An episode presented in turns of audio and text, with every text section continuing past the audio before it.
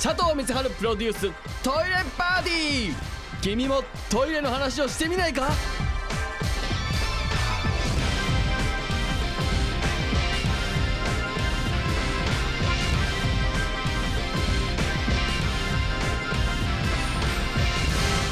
どうも佐藤光晴でございます、えーメールいただいてます。ラジオネームすりみこんばんは。里見さんはよくトイレで横山光輝の三国志を読むと言っていますが自分も小2の時に読んでファミコン三国志を遊び尽くしたぐらい三国志は好きですと。おいいですね。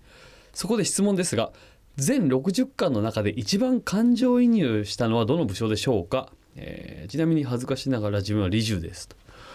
なるほどな。感情移入したのどれかな？一番最初にえあの笑っちゃったのがえっと劉備が一巻のうんと、まあ、結構冒頭であのお母さんのためになんかお茶を取ってくんだよね。でお母さんにプレゼントするんだけどお母さんがなんかなんか忘れてたけどなんかで怒ってそのお茶をすげえ投げんのよ川に。で なんで一生懸命やったのにこんな投げんだろうみたいなのがすげえ面白くて。でそっからまあ横山光輝先生のあの武将の顔が全部一緒っていうね。これはもうあの横山光輝三国志好きのあるあるだとは思いますけど。もう誰だっていうねこれね。あのー名前言ってくれないと分かんないみたいなとこもあったりして。まあ誰かな？張飛かな？なんとなく。これは張飛っていうのは武将がまあいてまあ酒に飲まれちゃう男なんですよ。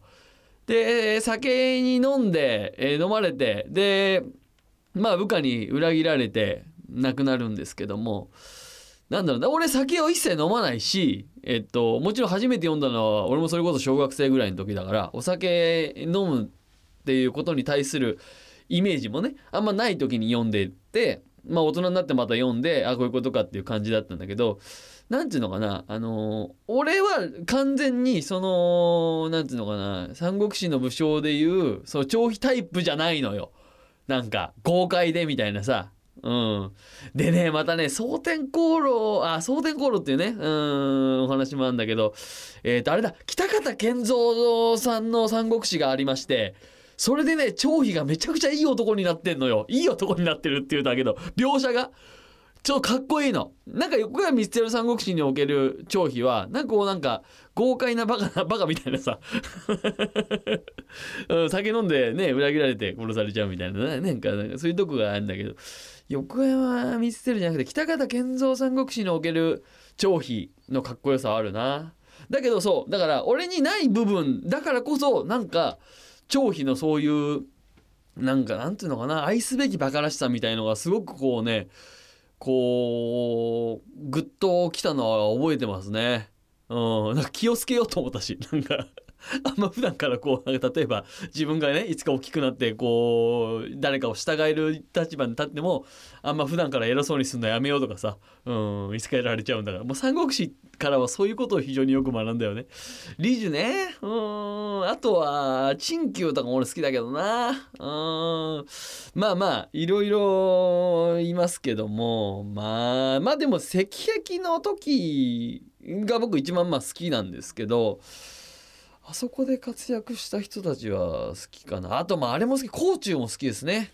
うん。甲冑っていう弓矢のね。うん。腕がある武将ですけども。まあだからこんなん読んでたらねまた三国志読みたくなっちゃいましたけどね、えーぜひ皆さんもあのいろんな三国志がありますので、まあ、横山ミステル先生の三国志は僕は一番好きですけども、まあ、スタンダードなね、えー漫画でやってますけどね。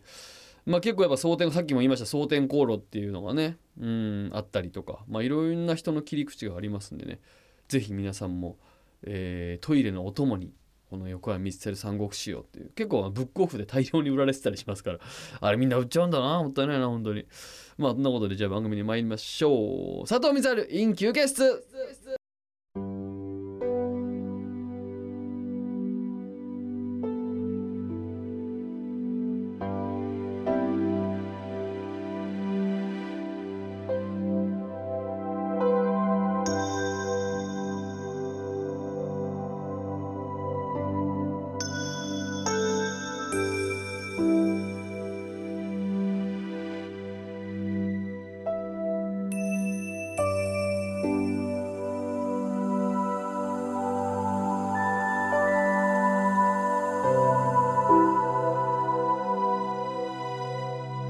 佐藤光晴プロデューストイレパーティー。君もトイレの話をしてみないか？